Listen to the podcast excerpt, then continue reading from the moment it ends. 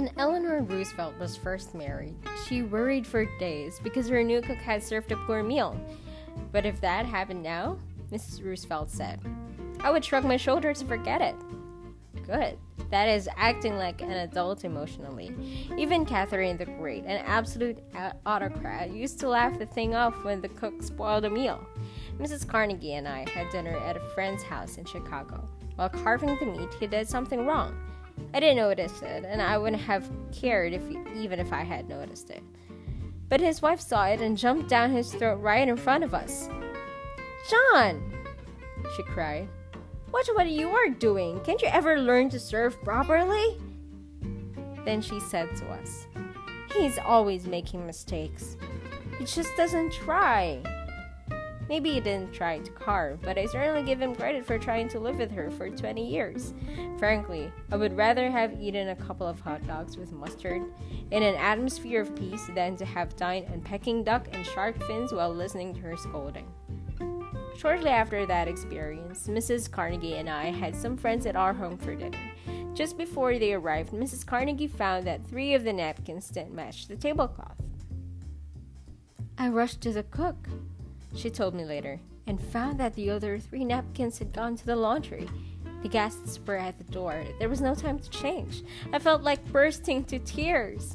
All I could think was, why did this stupid mistake have to spoil my whole evening?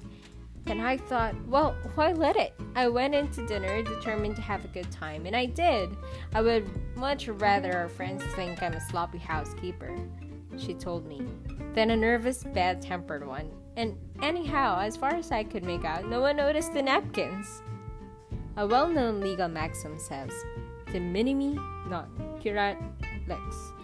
The law does not concern itself with trifles, and neither should the worrier if he wants peace of mind. Much of the time, all we need to overcome the annoyance of trifles is to effect a shifting of emphasis, set up a new and pleasurable point of view in the mind. My friend Homer and Croy, who wrote They Had to See Paris and a dozen other books, gives a wonderful example of how this can be done. He used to be driven half crazy while working on a book by the rattling of the radiators in his New York apartment. The steam would bang and sizzle, and he would sizzle with irritation as he sat at his desk. Then, says Homer Croy, I went with some friends on a camping expedition. While listening to the limbs crackling in the roaring fire, I thought how much they sounded like the crackling of the radiators. Why should I like one and hate the other? When I went home, I said to myself, the crackling of the limbs in the fire was a pleasant sound. The sound of the radiators is about the same. I'll go to sleep and not worry about the noise. And I did. For a few days, I was conscious of the radiators, but soon I forgot all about them. And so it is with many petty worries. We dislike them and get into a stew, all because we exaggerate their importance. Disraeli said, Life is too short to belittle. Those words, said Andre Maurois in This Week magazine, have helped me through many a painful experience. Often we allow ourselves to be upset by small things we should despise and forget. Here we are on this Earth with only a few more decades to live, and we'll lose many replaceable hours brooding over grievances that, in a year's time, will be forgotten by us and by everybody. No, let us devote our life to worthwhile actions and feelings, to great thoughts, real affections, and enduring undertakings, for life is too short to belittle.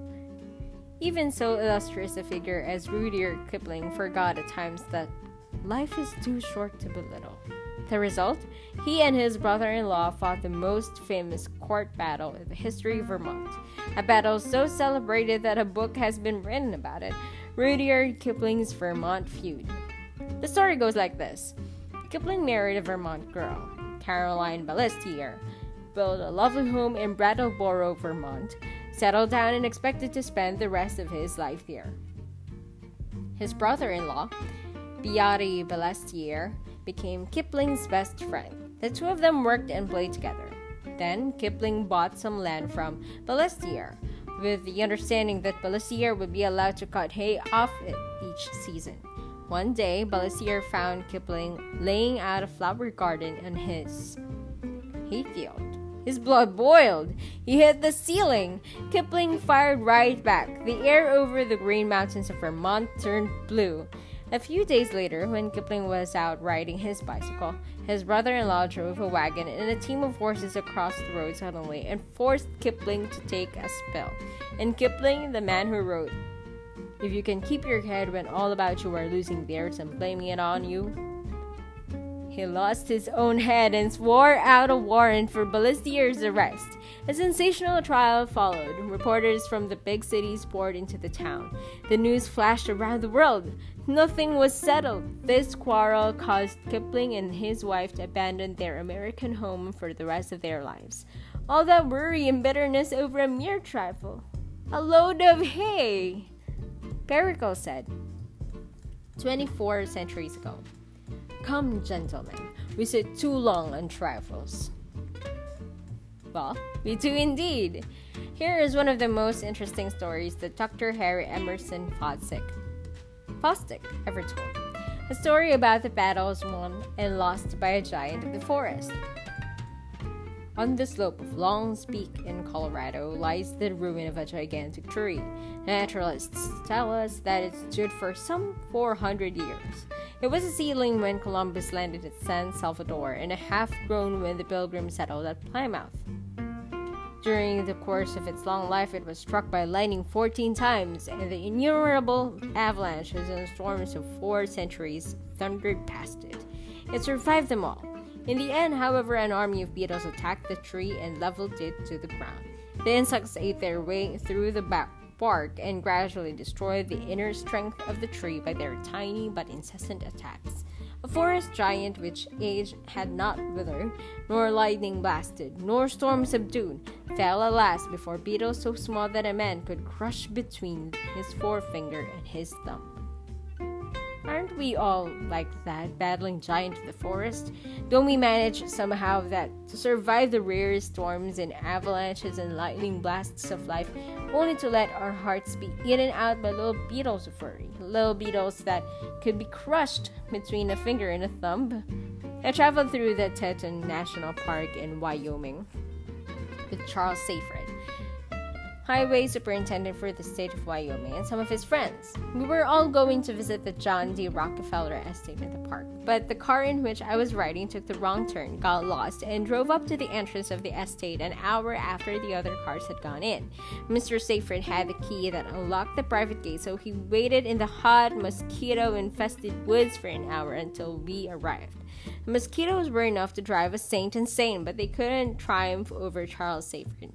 While waiting for us, he cut a limb off an aspen tree and made a whistle of it. When we arrived, was he cussing the mosquitoes? No, he was playing his whistle. I have kept that whistle as a memento of a man who knew how to put trifles in their place. To break the worry habit before it breaks you, here is rule 2. Let us not allow ourselves to be upset by small things we should despise and forget.